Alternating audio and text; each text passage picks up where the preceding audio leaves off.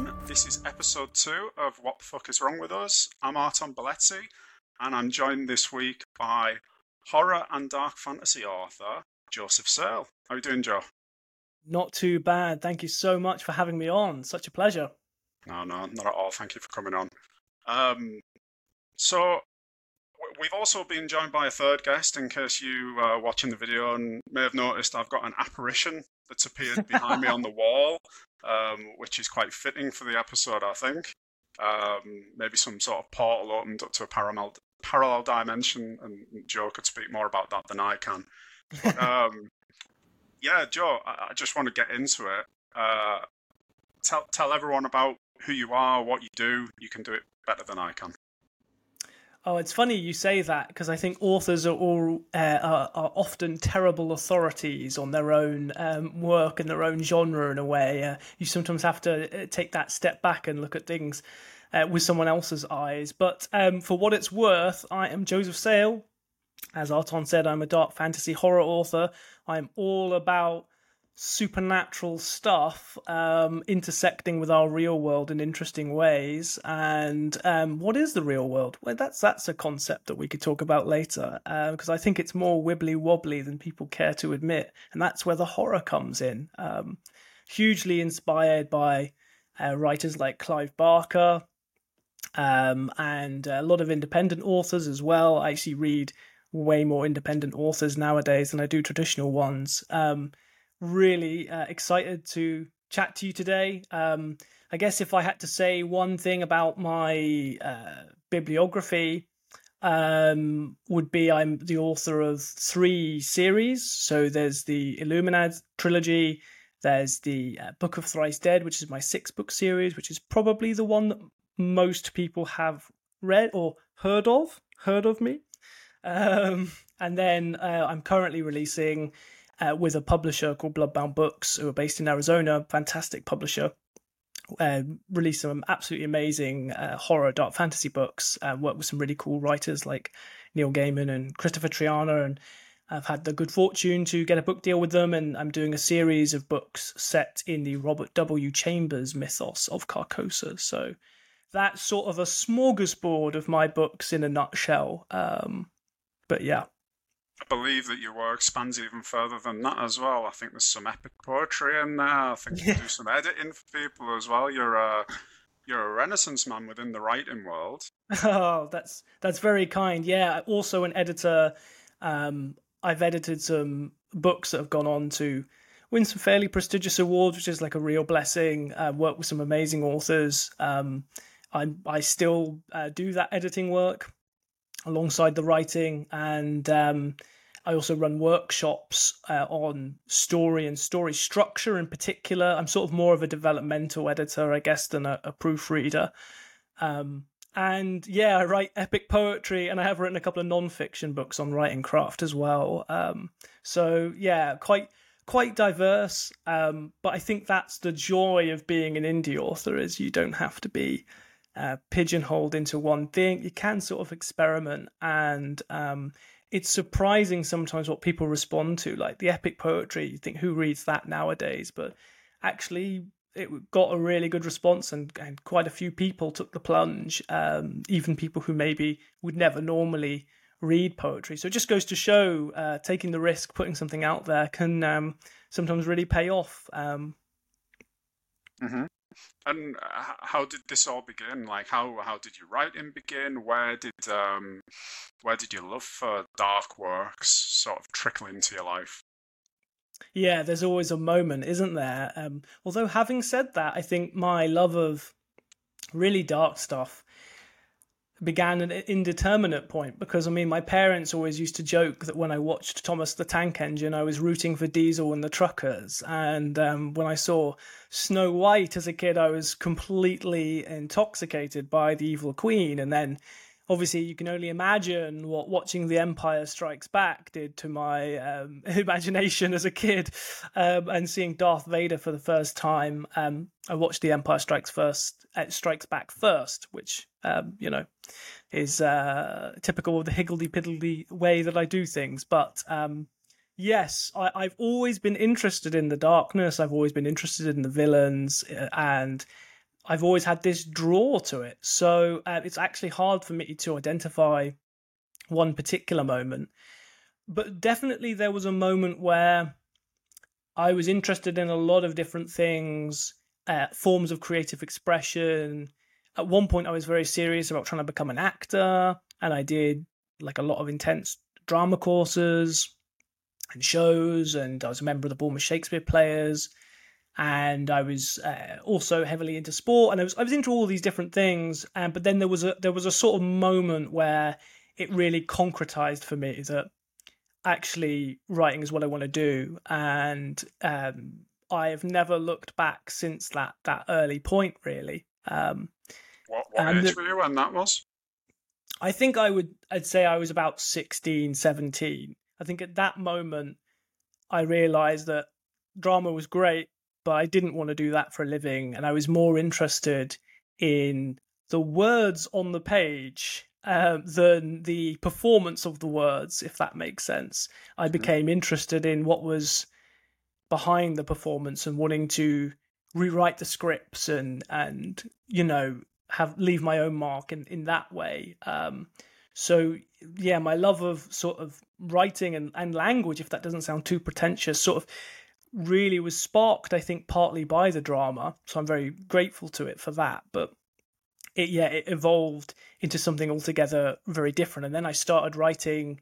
You know, I'd written poetry and I'd written bits and bobs of things, but I, at around 16, 17, I really seriously started writing novels. Basically, they were terrible, but I was, but I started writing them. So, yeah, and then I've I've been writing novels ever since, really, as well as uh, these other things. Wow. So a long time in the game and fresh out the box into the darkness. Yeah, straight straight into the darkness. Although again, um, there was a a crossover point, and I can tell you exactly what it was, where everything that I wrote had a dark tinge to it, and I was very interested in gothic fiction in particular. Like, really fell in love with the gothic classics, The Castle of Otranto, Frankenstein, Dracula, um, some more obscure gothic stuff as well. Um, you know, it helped that I studied Gothic as well at A level. So I, you know, really into um, that stuff. But that didn't really translate into my fiction. Um, but then there was a moment when I went to university, I, was, I would have been about 18, and I read Stephen King's The Stand for the first time. Mm-hmm. And I'm sure this was many people's sort of awakening point. But for me, The Stand was a really special book because it it took a lot of the mythic grandeur of the high gothic tales and translated that into a modern setting. And i think that although i'd read horror novels and i'd read fantasy novels uh, before then i this was the first time really where those two streams were joined like you know the, the mythic grandeur of magic and the supernatural and fantasy and like the modern world we live in today. And I couldn't put those two things together mm-hmm. until I read The Stand, and that just changed everything, really. So, uh, whatever you say about Stephen King, he, you know, it, it, it's a pretty special book for me and always will remain. So, um, and that really sparked me writing the first, what I consider to be my first sort of true novel, um, that uh, is actually still still in print today. Um, so yeah. Amazing. Yeah, Stephen King seems to get quite. Uh, I don't know. I, I, get the sense that he gets a bit of a bad rap in the horror community. You could probably I say feel... more about this than me. Yeah, well, I, I, don't know about that, but I, yeah, I think you're right, and I, I think maybe it's because he, there's a feeling of betrayal because he sort of switched to writing thrillers at a certain point. Um, and I don't know whether he's ever quite been forgiven for that. Um, right. uh, I don't know. Maybe it's something else, but yeah, I think, and I think as well, a lot of people felt that the Dark Tower mm-hmm. was too much of a mixed bag, right. um, and you know, we know from the George R. R. Martin situation, we know from many other situations that when you get people to invest in this huge, big thing, um, and then you know you don't quite deliver for them, um, they get very feelings get hurt. It gets very personal, um, and that's maybe that's uh, unfair on the writers, but I think it's true. Um, and certainly, I I'm the same. I feel really burned by George R. R. Martin. Like I almost hold him personally responsible. You know, it's like that's that's way unfair. He's like, you know, he's getting on. He's trying to. He's probably bored of writing in that world. He probably wants to do other things. Like I I get all of that logically, but in my heart, I'm like, you betrayed me. Uh, and you've left me hanging. You know, like I'm waiting for my high five 13 years later, right? Um, I'm still still waiting. So it, it there is a, I think, a, maybe a resentment so, I mean, some people say the Dark Tower's the best thing he's ever done, and it's it's a masterpiece and it's perfect. You know, I, have I've met many people who think that as well, but I've probably met more people who say, you know, that it, it left them disappointed. And when you've you've read seven chonking Stephen King books to get to that point, and it's uh, understandable, you feel a little bit uh, jaded about the whole thing. Yeah, I can't say I've read the Dark Tower, but I did start to watch the film the other week. But it was um, it was like nine, half nine at night, and it was more of a kids' film than I thought it would be. It seemed quite aimed. It felt more like a family film than an adult film, and mm. I was in the mood for hmm. something a bit, a bit meatier, so I left it. But um, yeah, that's my only experience of the story. Yeah, it's almost a good film that film, but um, I'm not sure. I actually saw it in the cinema. Um, there's a hilarious story about what happened when I was at the cinema, but but but it was um, yeah. Please, it, please. You can't leave me like that. Oh, so like it was dead in there. It was so dead. And me and my wife went to see it together. And she wasn't my wife at that point, but uh, long term partner or whatever.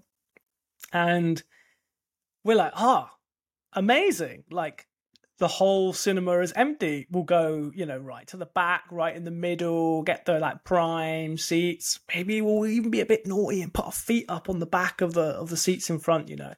We get there and we realise there was one other couple um, who had had the same idea as us, only they'd taken the naughtiness one step further. And let's just say that she was on her knees before before I said, Could you not? Um, and then they tidied themselves up and uh, we sat and watched a film very awkwardly for 90 minutes. Um, and yeah. my wife afterwards was like, You actually said something to them midway through. I was like, Wait, this, this is a public space. Like, a 15 year old could walk in, like, who really wants to see Idris Elba in The Dark Tower, you know? You were doing so, a public service. I was doing a public service. Secretly, my. I was just uh, jealous, really. I think uh, you, have triggered an old memory for me. I, I, went to watch, I think it was Saw 2, and weirdly, I told a story about Saw 2 on the, on the last podcast. but um, me, me and my girlfriend at the time, we sat down, and again, the cinema was extremely quiet. It might have been Saw 1, but anyway, uh, we sat down, and some guy sat right along the road from us, like quite far mm. along.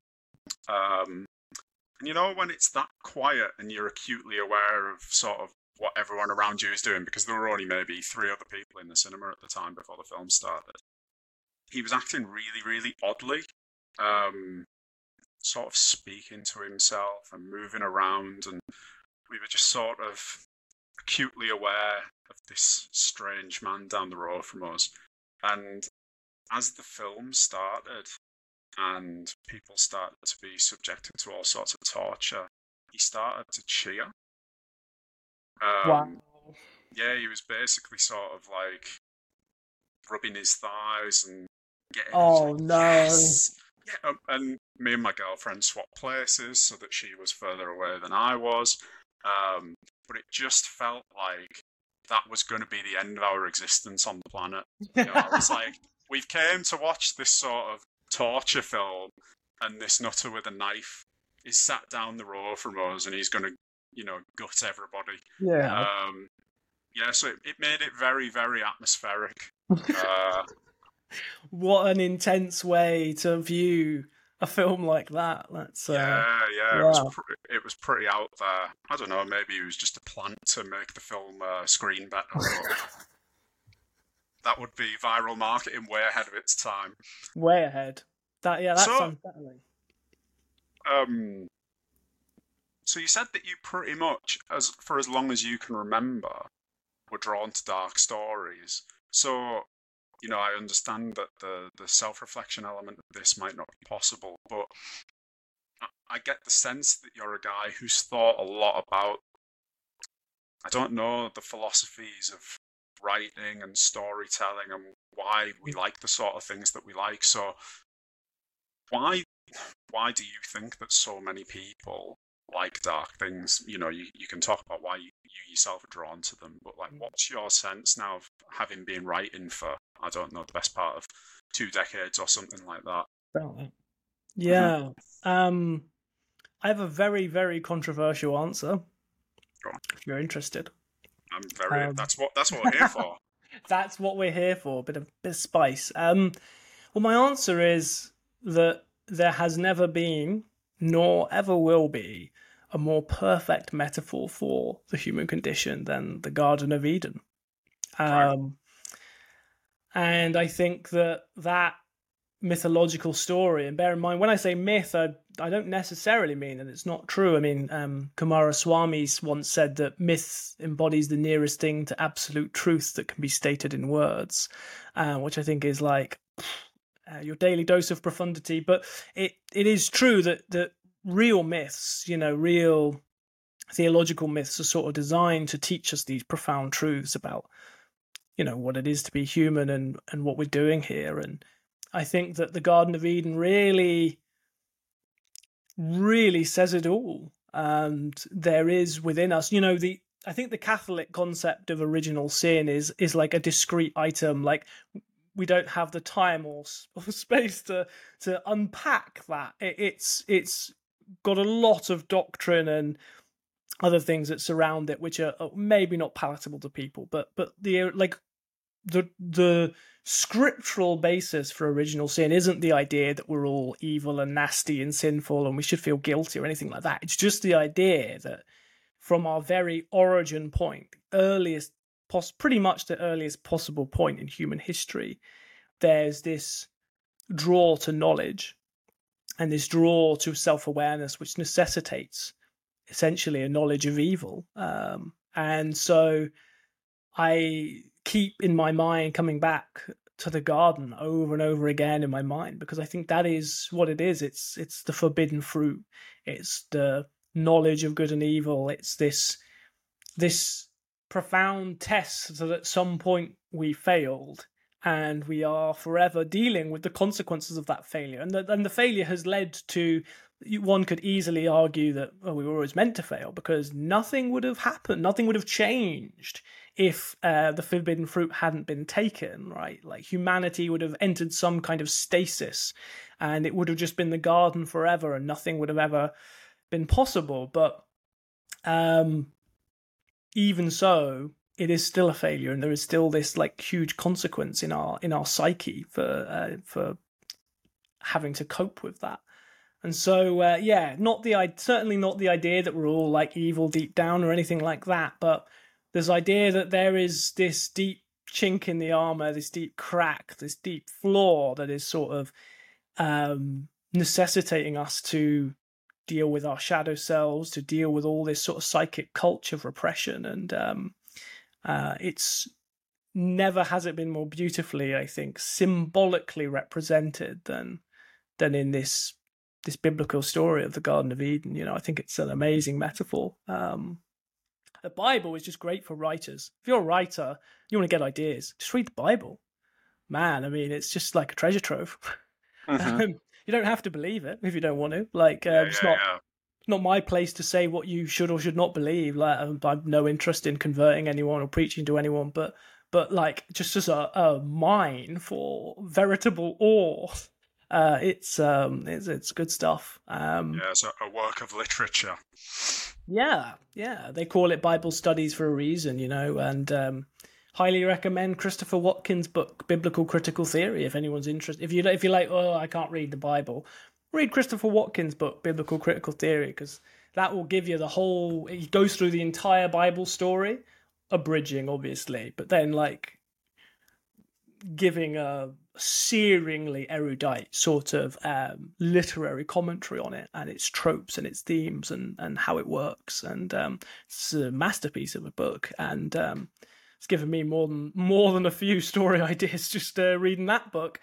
Um, mm-hmm. But yeah, the, the Garden of Eden, it's like an interesting symbol, I think, of the human condition. Um, so that sort of it sort of fits with you being out of the box drawn to these things, in that you think that humanity essentially um, is um, it sort of has to be this way that mm. you know part of our humanity is that we have this thirst for um, yeah. knowledge outside of ourselves and in searching for that we are going to sort of transgress mm. um, rules and overstep boundaries yeah it's it's it's built into our dna in a way and you know graham hancock had a really uh, it's not not just him. He, became a bit of a poster boy for it because um, obviously he's got a high public profile, right?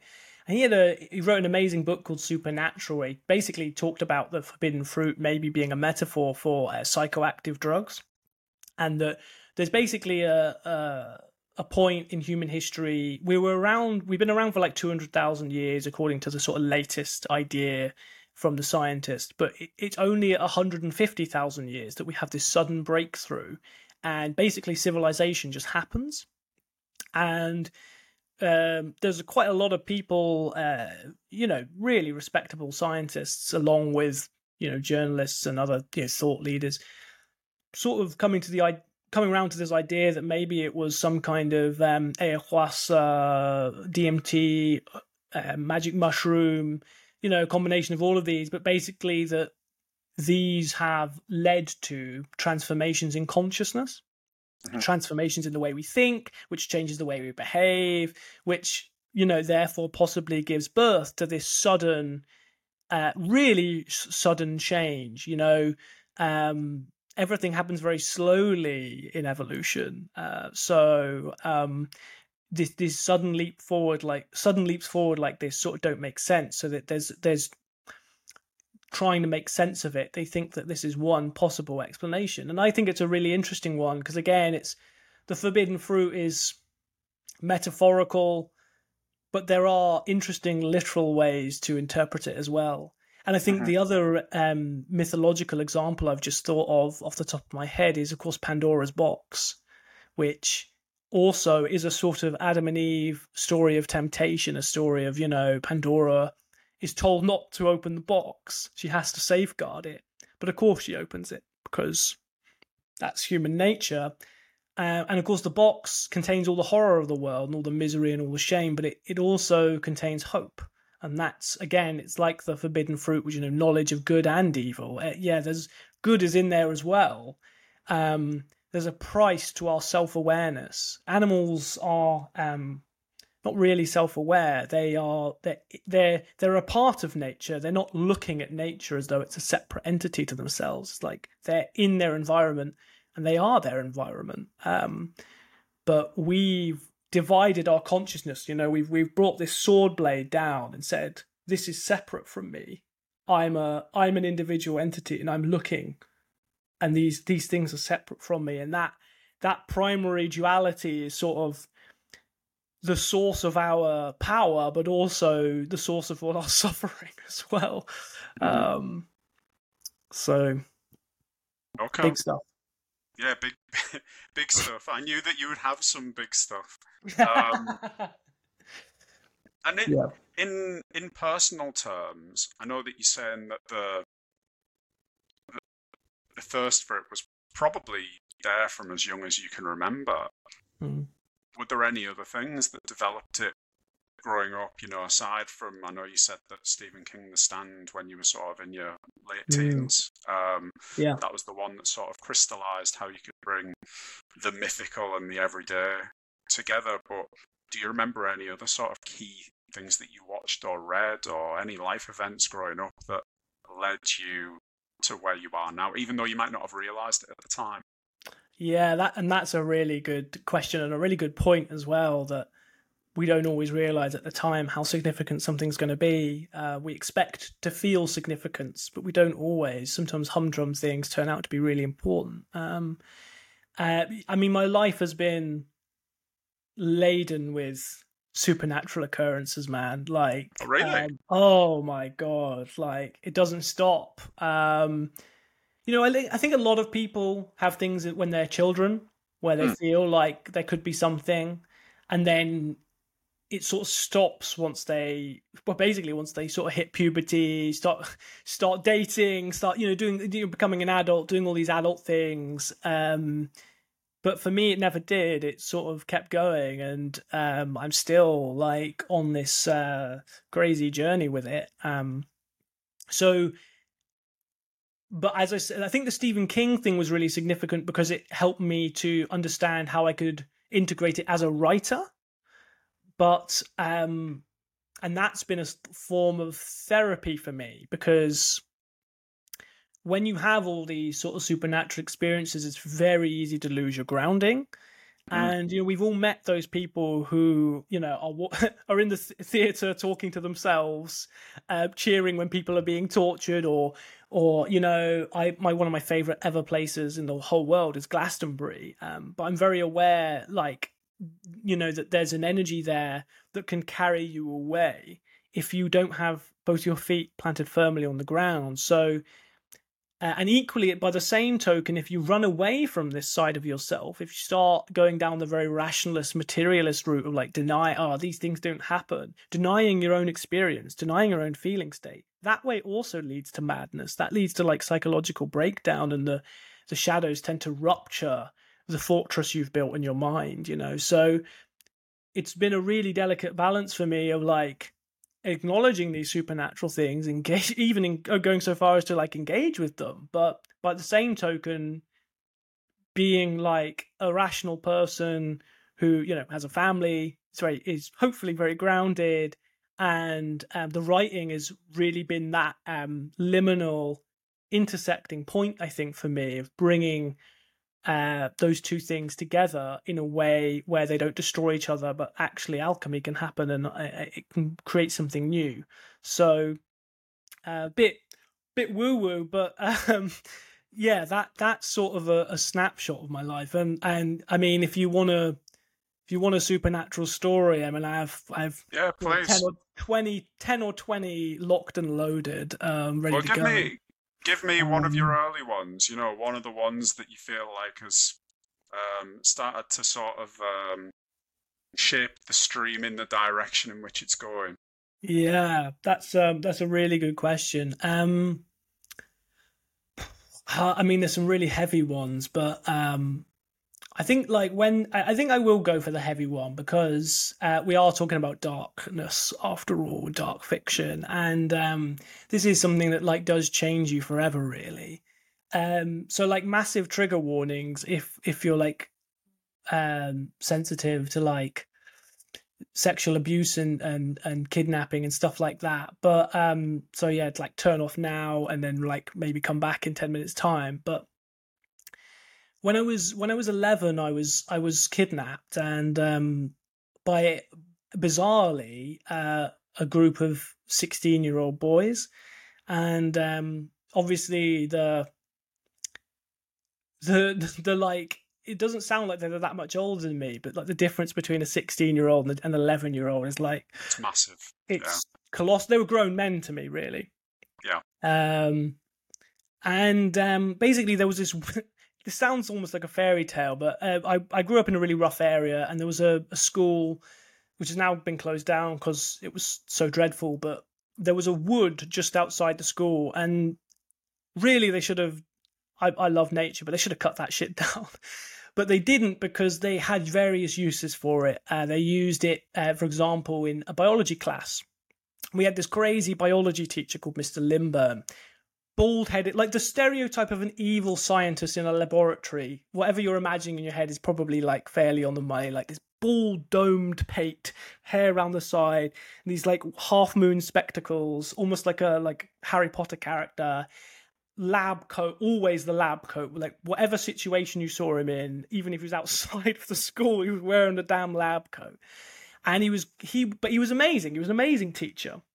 I think if I'd stayed at the school, Um, like he could have made me into a biologist rather than a writer because just his, his passion was so infectious. He kept pet cockroaches and he walked them on leads, and he wow. had he had a shotgun um, under the desk which obviously there was always a rumor in the school that it hadn't really been deactivated and it was actually loaded.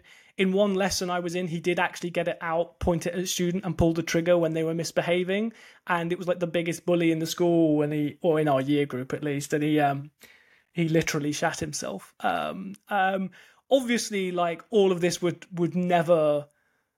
Different, different times. Different it was times. a different time. It was a different time. And to, to be honest, like it wasn't you know, obviously I'm a fairly young guy. It wasn't like that long ago. He pushed yeah, the envelope yeah. a lot, and he only got away with it because he got colossal results, and because even the students who were terrified of him sort of respected him.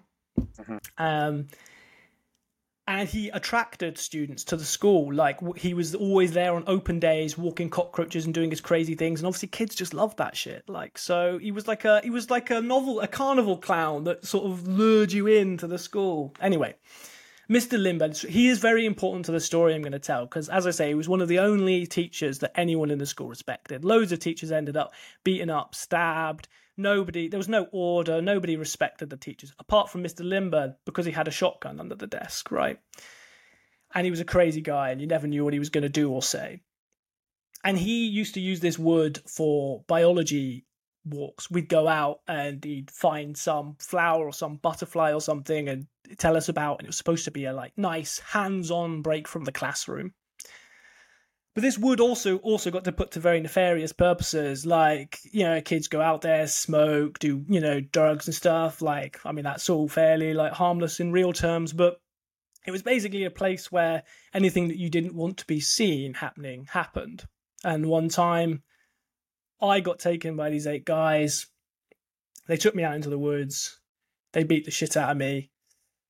They used stones, like clubbed me um, to the point where like I couldn't almost like couldn't talk, couldn't even scream. Like my face was just like a like a purple football, and um, the leader of them, he could have been Satan himself. Like I'll never forget his face, and he uh, he had a three inch Stanley knife, and he he pushed me down and did all kinds of awful things, and um, he put the knife to my face, I still have a scar in my hairline. It's of all the injuries that they did to my face.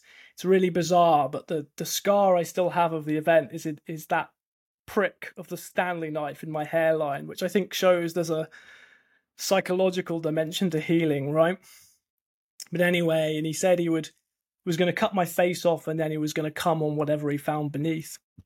And I was like fully like okay, well, this is it. This this is the end. Like I'm I'm gonna die, and I'm gonna die fucking badly. Um, and suddenly, I just heard Mr. Lindbergh's voice, like, you know, oh, fucking have you for fucking garters, like just just some some cry, and they just like the one person who could have scared them, you know, and they just scattered. And I'll never forget the look he, the leader, gave me, like as he went off. It was definitely like a, I'll be back to finish this, but I never saw him again. Um, but then, this is the punchline: the person who emerged from the woods was not Mister Lindbergh.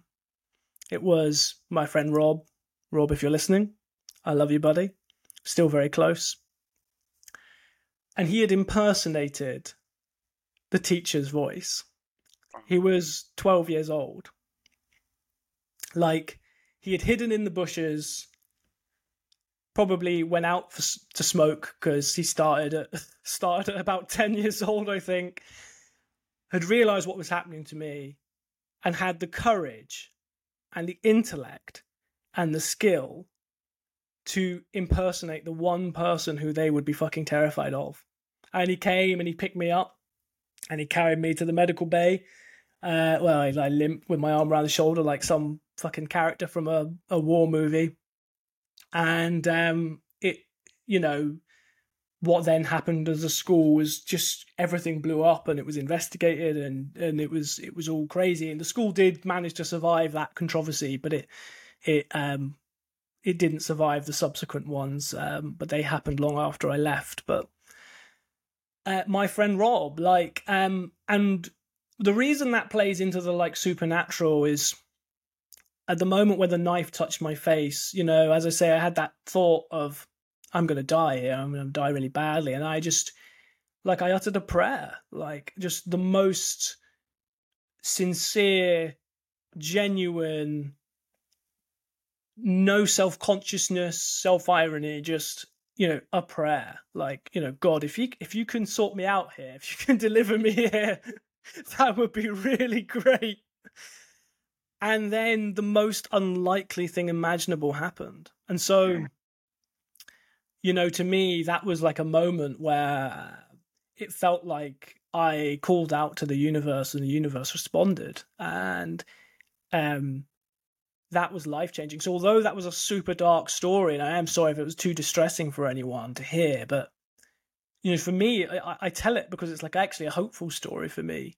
Like in the very worst moment, like um, someone was listening, uh, and obviously, you know, I'm very lucky to have an amazing friend, Rob. But you know, the series of circumstances that put him there are, um, are quite extraordinary. And so, yeah, that's that's an early, you know, eleven years old, life changing moment where, firstly, I came face to face with like real, nasty fucking evil, real evil, and pointless evil as well evil always does seem to be completely pointless. You know, we we in our films we have we have villains who like are doing things for power or for this or for that, but like th- this was like an evil that had no reason for doing what it was doing other than maybe pleasure. Uh, but yeah, even then, like for the fun of it, yeah, mm.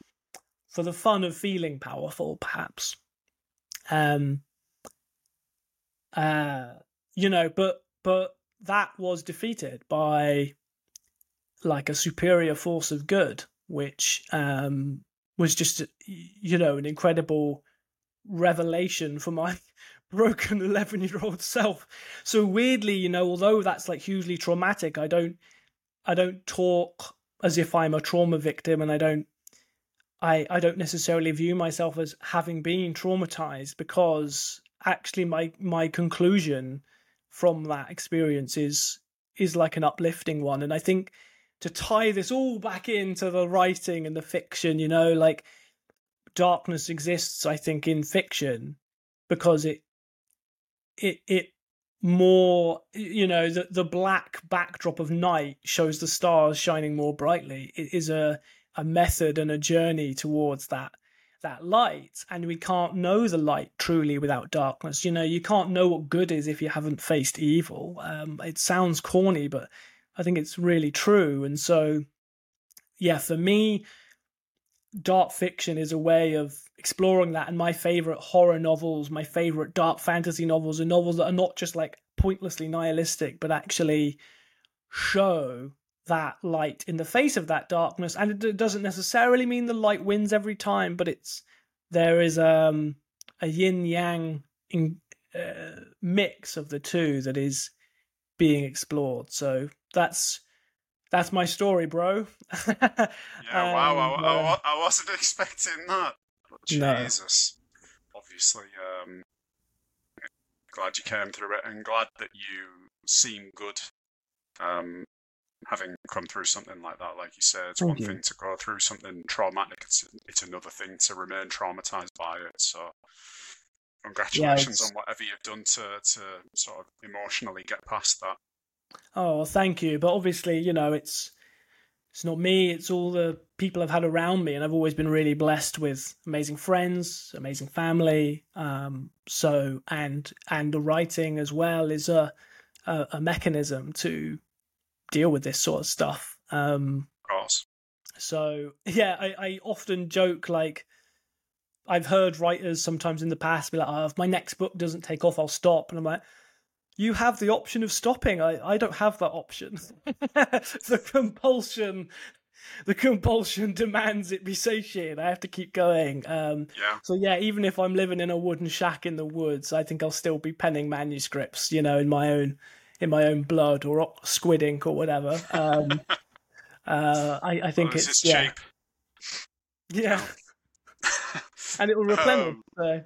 Yeah, well, ever sustaining. Um, so it's it's interesting that I mean I get the sense I mean, I'm only on episode two, but having spoken to a decent number of authors just throughout writing, mm. um, it's so interesting that this um, attraction to the darkness can come from maybe a place like yours where someone has been through something truly dark, or from having had quite a light life, a light background, but still just having a fascination, maybe just for the sake of contrast towards something like that. So it's yeah, it's it's really really interesting to me at the diversity of things that bring us yeah like, in the sort of same direction. Um, so that, given, go, on, sorry. Oh, I'm sorry to interrupt. I, I was just going to say that's a really interesting point because yeah, it's not the case that every horror author has a story like that um, at all. And uh, um, but yet we are still drawn to that side of things. For me, it's very cathartic, but I I think it's um, cathartic for other people too, even if they haven't had that kind of experience. Um, yeah. Um, no, I agree.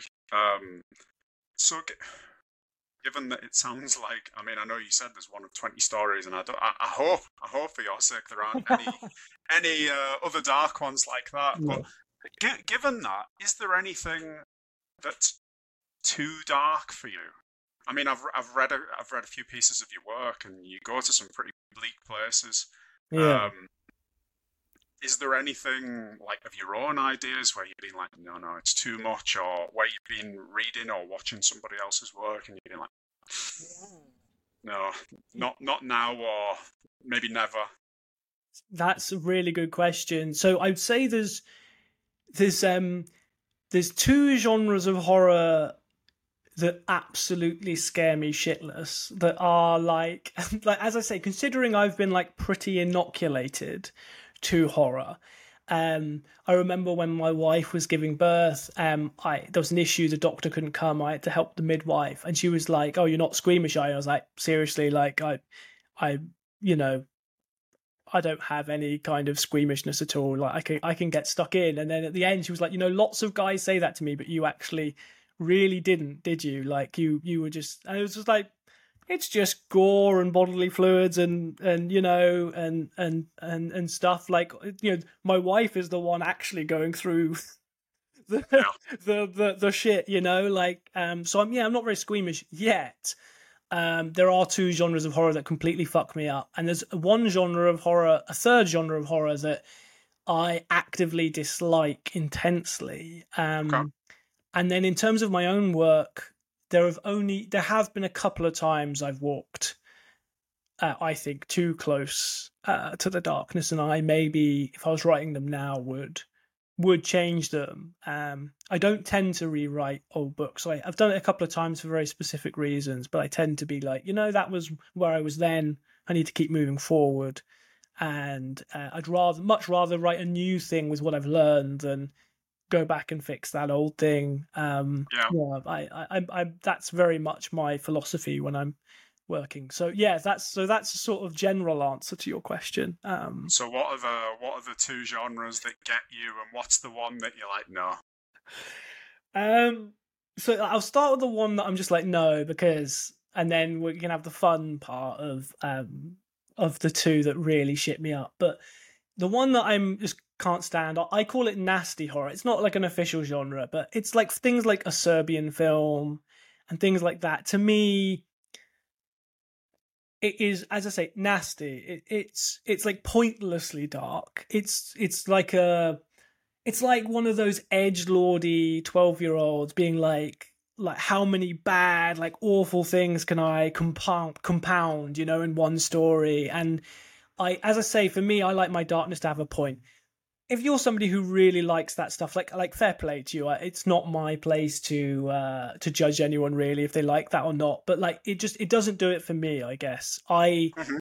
I like you know I think something like True Detective is fantastic because the first season of True Detective goes like to the very nadir. You know, it's about like pedophile ring and it's so jet black, nihilistic, some real, but like all of that is justified by the amazing transformation at the end. A lot of people forget that it ends on a really positive note and they like they quote Rust Cohle and all his atheist statements forgetting that like here's a massive like Christian revelation at the end but like such such is the way it's the same with like Dante's divine comedy right we all remember the inferno more than we remember purgatory and paradise um but yeah, that really, really nasty type of horror, um, to me doesn't do it. Um, but in terms of the horror that shits me up, carnival horror is like just seems to strike some really deep vein of of of like uncanny valley of like the the like Rob Zombie like House of a Thousand Corpses is like I can't even I, I, I couldn't turn I couldn't watch five minutes. Like I'd have to turn it off because it's just so so deep in the horror. And I don't really know why. Like I've I've had like a couple of like mildly scary carnival experiences but nothing major. So I don't I don't really know where this carnival horror has come from but um mm-hmm. it's there and the other one is Aliens, man. Right. something, something about like I've got Jordan Peele's Nope um, on my shelf, and I keep meaning to watch it, but I just know it's going to completely destroy me. Um, I just can't bring myself to do it. So there's something about like alien abduction maybe that does sort of connect to my experience like as a as a kid i don't know but it mm-hmm. something about it goes like really deep into the horror uh, for me. So um i'm fascinated by it. I read like quite a lot of books about you know um conspiracy theories and extraterrestrials and stuff. I find it really like it's again great fuel for writing material um but in terms of like watching it on screen um i'm really like struggle with it and i, I don't tend to read um fiction in in that genre um because mm-hmm. it just it's just a bit bit difficult for me did you steer clear of the x files back in the day yeah you see i've never seen the x files there we go yeah. yeah yeah the x files had some great sort of um they sort of have this overarching story that became more apparent as the seasons went on about like this big alien conspiracy. But uh, they had some great sort of monster episodes, shapeshifter. They've, they've got loads of good episodes in the earlier series that aren't extraterrestrial. But uh, yeah, it may or may not be your bag. You might want to select episodes carefully. Um, yeah. I mean, it looks really oh. good. I, it has a lot that would draw me to it for sure. Mm-hmm. But yeah, there is that the constant threat of being probed. You know, it's just it's just there. We all live with it. um, so, moving on to some of the uh, questions that I just like to ask to sort of bring some levity to our episodes. I'm sorry. And this is no, no, no, no, no. This is this is for all of this stuff because we can get really into the weeds with it, right? Um, I want you to name three of your favourite dark antagonists from fiction, from film, from from wherever you want, really. Great um, question. Really difficult. That's like a an infuriatingly difficult question. One of them will seem on the surface to be quite predictable, but specifically, book Sauron. Like Sauron okay. in the Lord of the Rings. Like I love the films. I think it's a phenomenal adaptation. I think they did so much right. I'm a fan of the film and the books. Love them both. But one of the things that the film did, I think, lose and have well, it almost had to sacrifice it because there's already so much going on. Was Sauron really? Um, he's so much more interesting in the book. He's not just a big flaming eye. Um, he actually has a body uh, for Okay. a start, um, and there's a lot more in the books of like paralleling Frodo and Sauron. And you know, by the e- Sauron has nine fingers on his hand because one of his fingers was cut off, of course. And like by the end of the story, Frodo is called Frodo Nine Fingers. Um, Right. and and Frodo Frodo's parents died in very suspect and mysterious circumstances, like possibly a murder suicide. Um, it's never explicitly stated, but you know, Sauron has had this rupture with Morgoth that sort of left him broken. Like they, it's like really weird, but it, it I guess you couldn't do it in a film in a in a convincing way, but it Sauron in the book is a fascinating character uh, in his own right, and the his obsession and his his desire is is such that the way people perceive him when in a spiritual when they're perceiving in a spiritual way like via the palantir or in a dream or something like that is he's represented by an eye because there's no better symbol for desire right? The eye that is just constantly looking.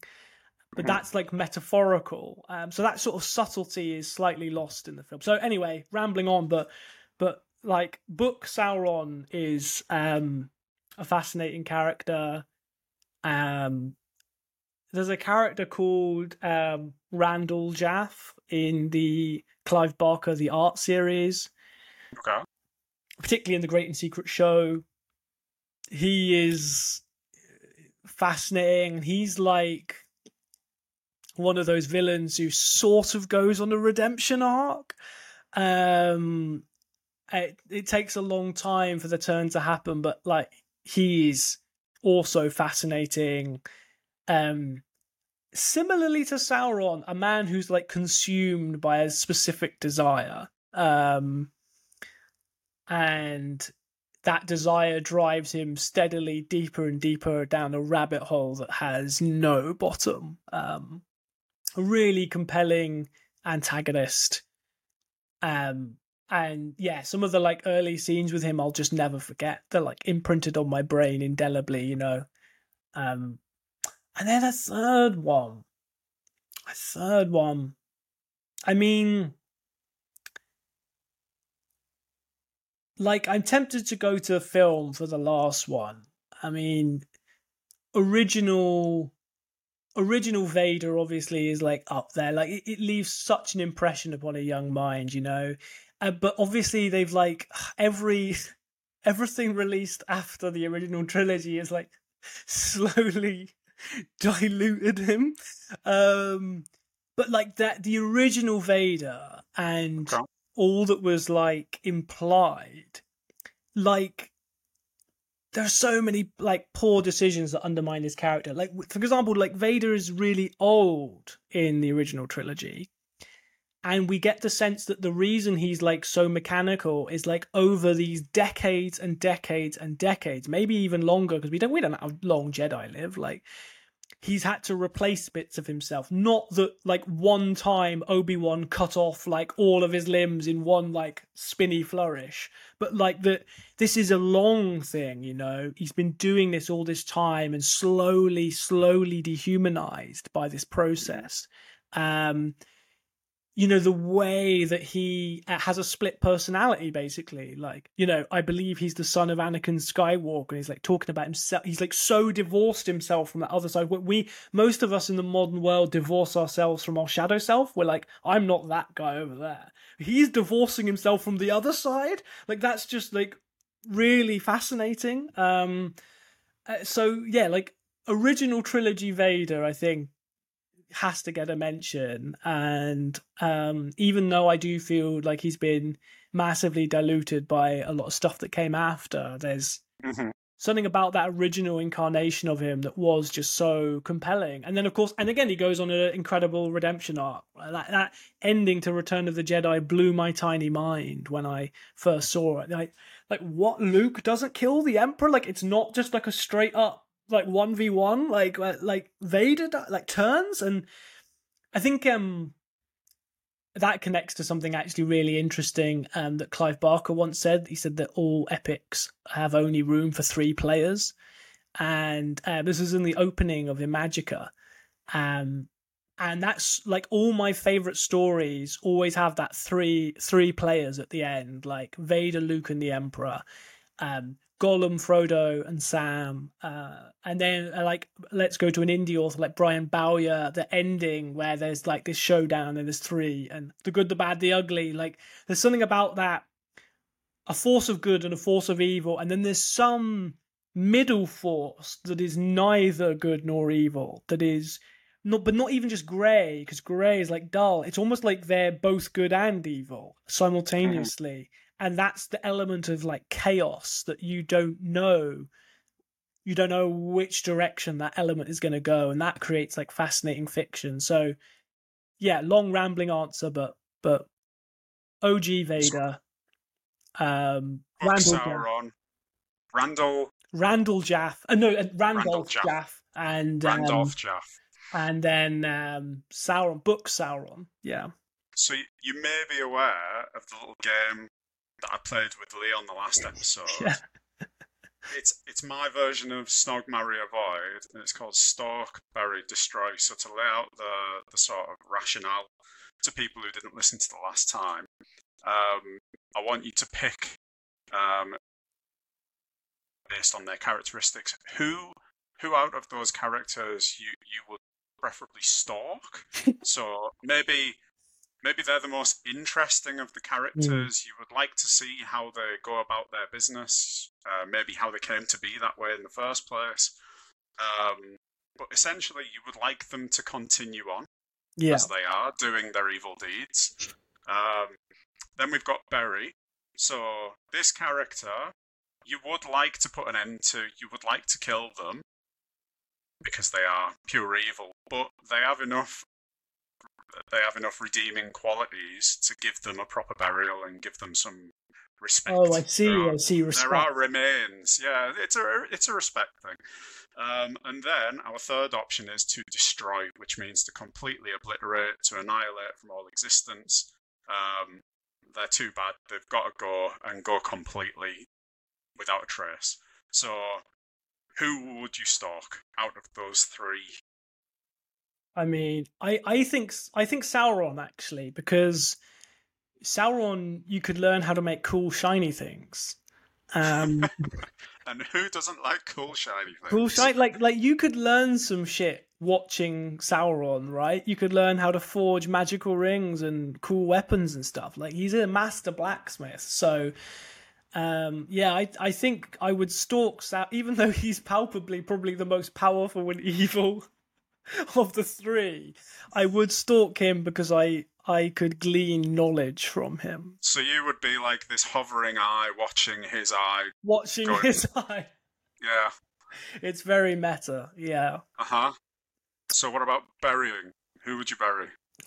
that's that's tough. I respect both Randall Jaff and Vader, which is probably something I shouldn't say out loud. Um, I think possibly I possibly um Vader like uh but if we're talking like including the prequels like he is like just like a child killer which is sort of so much lamer than um you know like that's that's a destroy. That that's a like no you don't need to exist. But like cool samurai warrior who's been like hunting jedi down for decades like that's you cremate that guy right with a moving John Williams soundtrack. Um, so I think I think yeah, if we if it's it's wrong of me to like divorce Vader from the complete canon. So I guess I'm gonna I'm gonna actually bury the Jaff because okay.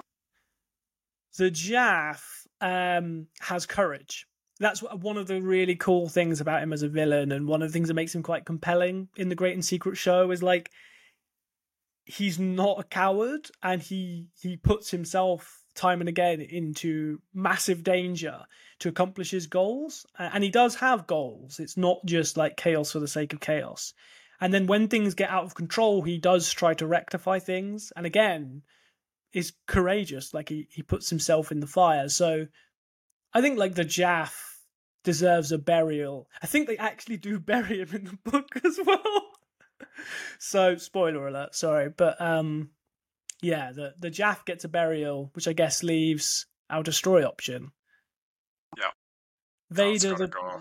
Vader sorry mate, but the younglings really means you have to be destroyed now. So Yeah, you shouldn't have, you shouldn't have done those other films. shouldn't you shouldn't have Really. Agreed. Yeah, Yeah, got to be Yeah. careful with your image rights. You you really do. I, he is the most one of the most overused characters. Like all the comics, uh, which I did at one point, I was like quite into, and then the games, and then the and like the like Vader has 16 minutes of screen time in A New Hope, and it is enough.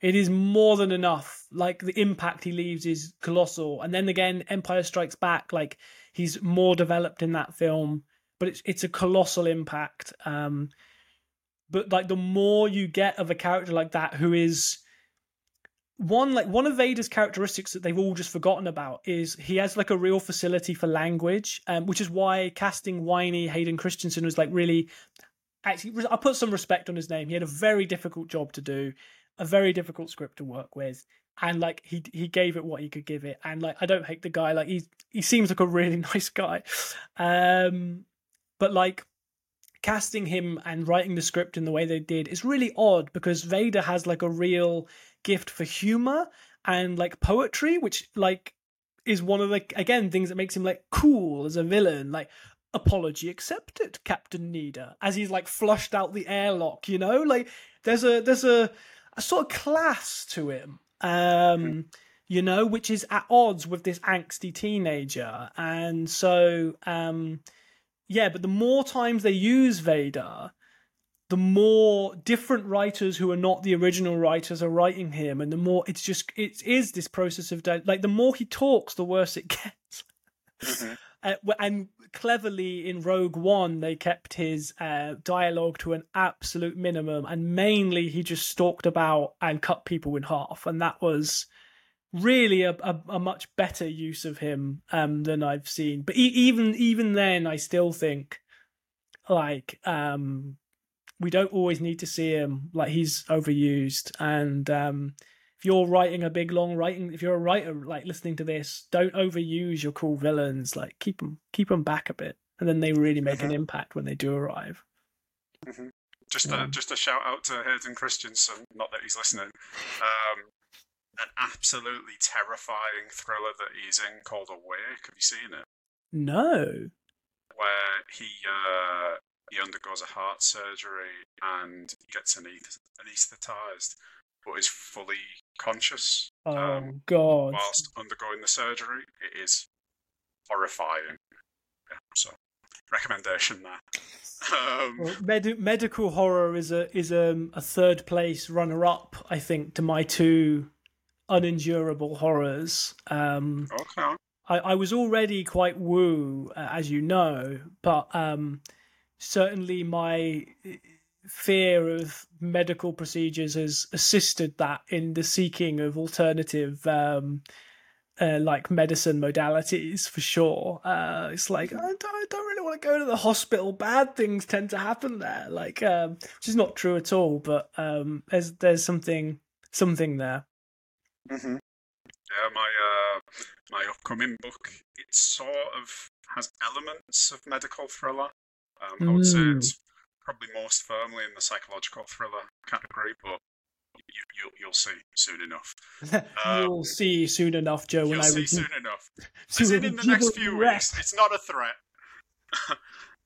um, so just one more silly question before I move on to a few audience questions. Um, if you were going to be any sort of dark antagonist, any class of dark antag- antagonist, what sort would you be? Oh, I think it's uh, got to be a wizard. A wizard? Um, I mean, I, I already am an evil antagonist. I mean, I, this should be very clear by now. I've got my origin story and uh, you know ready to go. But um, but yeah, no, absolutely. I mean, uh, the very keen-eyed among your um, viewers will have discerned some quite interesting books on my on the shelf behind me. Um, I'm I'm you know fascinated by the occult, and I think um, evil wizards are. Uh, underrated and definitely um, a, a really, you know, like a an evil wizard can be many things, and mm-hmm. they can be a center of power. They can be powerful in themselves, but they can also exert great influence over other people, and uh, they can command armies and also they can they can do like sort of miraculous and wondrous things even though they may be evil like sauron they can forge the one ring and the elven rings and they can do interesting stuff um so like an evil evil mad genius type wizard i think is um is where i would be for sure uh, not a berserk berserk madman or a serial killer or anything like that i think i would i would go evil wizard Interesting. I like that as an answer. That's left field. I, would not even considered that as an option. I like what were much. you thinking in terms of options? What were you? I don't know. Like you say, serial killers and werewolves and um, ghosts and demons. You, you know, so. Yeah. For an evil wizard, you can be Psychopaths. all of those things, right? I guess you could, yeah. yeah they're, they're, not exclusive categories, I guess. I'm yeah, learning as I go. You could be a werewolf um, serial killer. That would be uh, that would be. Is that a, is that a serial killer who is a werewolf or a serial killer who targets werewolves? Oh wow! Both are an excellent premise for a story. Why not have? Why, oh my god! You could have like both in a story. Werewolves. Yeah, like a guy who like kills only werewolves but then there is a werewolf who is also a serial killer. And so then the, like the two their two paths cross. Like I, I, I don't know, spitballing. That that could be that could be a TV series, couldn't it? I think so, yeah. yeah, werewolves were massive a few a few years ago, weren't they? So maybe we mm-hmm. can uh, bring them back. Just need a guy with suitable pectorals to uh, to carry the lead role. That's all you need. Hey, Michael J. Fox did a decent werewolf back in the 80s well, the pecs, I'll have you know. Yeah? Yeah. did, you, did you ever see Teen Wolf? Team One? Teen Wolf. T Wolf, no. No, yeah, he was like a high school werewolf. That's. I've never heard of this. No. This is amazing. It's like a sort of 80s family um, comedic. It's not. It's not a not a scary one yeah, Mike, Michael J. Fox, some of his finest work. Um, he will be remembered forever. That, yeah, t- take that however you will. um, so I've got I've got a few audience questions that uh, people have asked of you. Um, I'll start with one from Thomas, who's asked, "What are the things that you don't do because they would hinder your writing?" That's a great question, Thomas. Uh, yeah. Thank you. Um, I think actually what uh, Thomas has really hit on something really interesting that um, is just a general. I know you're not the biggest fan of self help, but um, one one concept um, in the self help world, which I think is very valid and very true, is often when people are thinking about success, they think, "What do I need to do to be successful?" But I've really found that it is almost almost more about what you stop doing um, than actually what you start. If you start stripping away the the noise and the chaff and the wasted the time wasting and the things that drain your energy and um, diffuse your focus. If you actually start cutting that stuff away, so success starts to just happen in and of itself. It's like less about so it's less about what you do and more about what you don't do. So writing, I think, is really the same. Um, you know, not necessarily even not doing things, but certainly moderating things um, is really uh, important. Um, one um, big thing I think is I don't watch much TV. Um, I don't. I'm not trying to sound like oh I don't watch TV. I'm like so, you know, I love watching a good program, but I I choose a program to watch and I watch that program. Um, with a baby, I don't watch anything at all. But that's a that's a different situation. But in terms of like if that you don't have that, you know, picking something to watch and watching it is meaningful. It's got intent. I'm watching this. I'm engaged with it.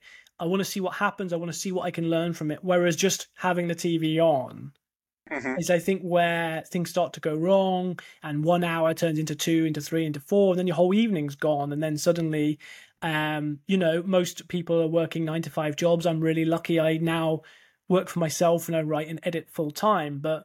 Um, when I wasn't, when I had a job, you know, you come home at five or six and you are tired and you you do just want to stick the TV on. But if you can um, strike that balance between looking after yourself and nourishing yourself and being productive in the evenings, then um, you will feel so much better about yourself. And actually, writing, uh, I find, energizes me um, in terms of there's like different types of energy, right? There's like physical exhaustion. It is actually physically tiring to write. I don't know if you find that, but I, I certainly do but it's emotionally and spiritually energizing. If I've written in a day, I think, wow, I've, I've achieved something today. I feel like, you know, wired from it, um, a little bit high from it almost. It is, and it's like a natural high, that feeling of creativity and productivity. Um, so, yeah, I haven't really specifically answered. Um, I've, I've said TV, which I guess is like a fairly generic answer in a way, but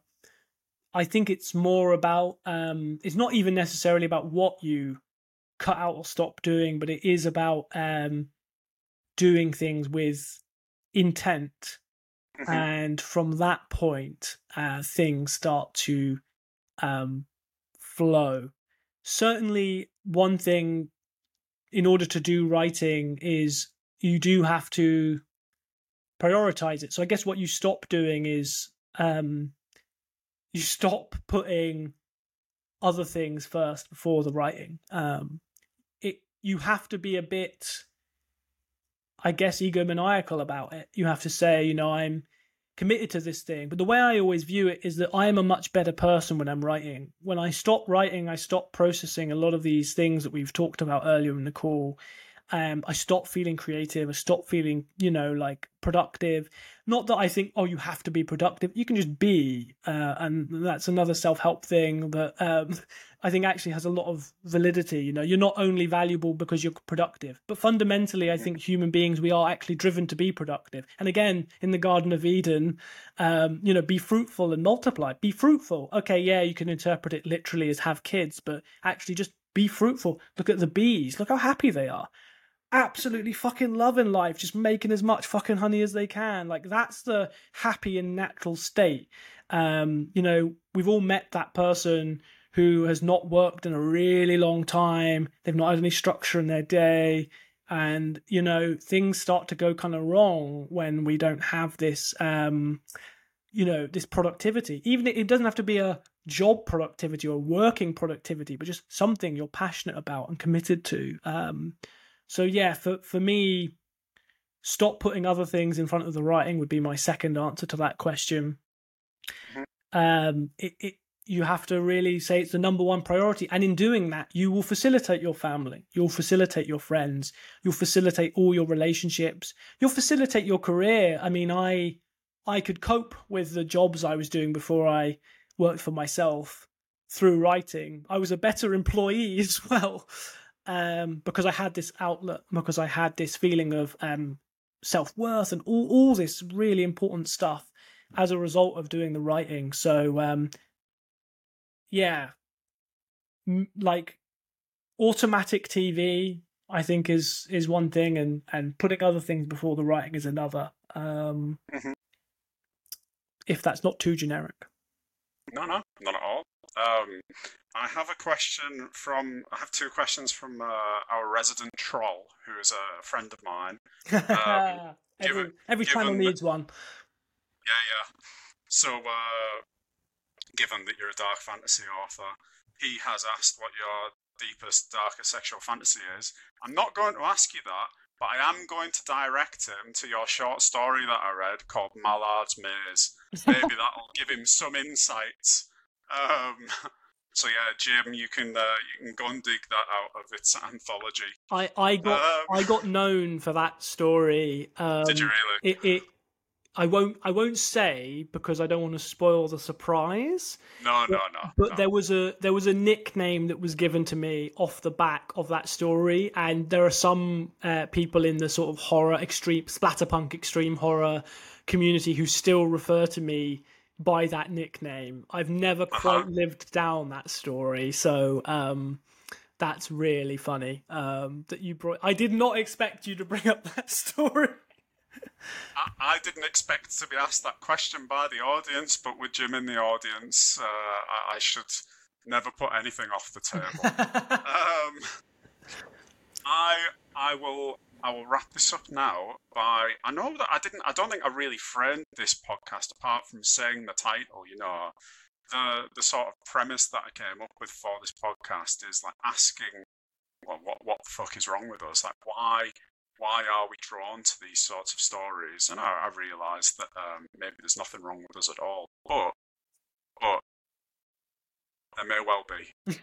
Um, and I know I know that we've done a, a bit of an examination of your your past and what's brought you to these points. So I want you to sum up before we go in one sentence what the fuck is wrong with you that you create these stories. Wow. Yeah, that's a that's a big one. That's a bold ask. And um one sentence. What the fuck is wrong with me? Oh, well, that's the kind of negative self-talk, you know, that I don't need in my life. Those kind of low vibes, man. um, what the I'm fuck? Is, bringing you down into the gutter with me. I, I, I tell you what, I'll, I won't do one sentence. I'll do one word. On. Desire. And I'll say it like Pinhead. Desire. Um, yeah, that's that is what the fuck is wrong with me. Um, I think that's a remark on what what is maybe wrong with humanity going back to the Garden of Eden. certainly, that is uh, what Buddha would say. So, can you let everybody know where they can find you, your work? Very kind. Yeah, I uh, am on um, Twitter. Um, how much longer Twitter will exist, we don't know, but I'm on it for now uh, at Joseph Wordsmith. Um, I have a website which is themindflayer.com. And Okay. on that site, you can uh, drop me a line. You can get a free ebook uh, novella from me called Angel of Dark Mercy, which is um, um, great little story, that, and it's the first sort of book in the sequence of Thrice Dead. So it's a really good um, example of my work. Like if you if you don't like it, then I'm probably not for you. But if you do, then um, you know, great. Uh, there's plenty more where that came from. So it's a good way to test for free if you if you like my work. So yeah, themindflayer.com is my website. That's probably the next uh, the best place to find me. Um, but I am on Twitter as well. I have a YouTube channel, but I don't upload to it very often because um, it's quite hard to do video editing now I'm a dad and uh, uh, like soundproof rooms um quite an investment and um Yeah. so yeah recording's quite difficult but I, I got lucky today uh, with the, the way our schedules work but um yeah uh, I do have a YouTube channel as well which is just Joseph Sale uh, and I upload sort of videos that explore uh, magic and uh, occult ideas which are quite, um, as I've said, I'm quite fascinated by and quite central to my work and my sort of way of thinking about things. Um, so yeah, three three locations you can find me, um, and obviously all my books are on Amazon as as per usual. That we we have to um, acknowledge the great beast and appease it in order to continue with our literary it sound like Sauron. Who knows? It, he was known for his industry, after all. Very productive place, Mordor. Um, Oh, mate, thank you for joining me. Um, it's been a good chat, and thank you for sharing. You know, you went into the depths to share something that I wasn't expecting. So I hope I, I hope I received it well. Um, yeah. But yeah, No, it's been a pleasure talking to you. Uh, thank you. Such a pleasure to talk to you too, Arton. I love this channel, and um, I think it's such an amazing premise, and I, I can't wait to see who else you get on here. And, and yeah, you're a very compassionate listener. So um, thanks for letting me come on and drop that absolute fucking bombshell. Um, and um, and for listening to me rabbit on about villains and stuff. It, it's it's amazing questions. It's been a great time. Oh, thank you, and thank you to everybody who's watched and listened. Uh, we'll be back with another episode soon. Okay, thank you. Awesome. Cheers.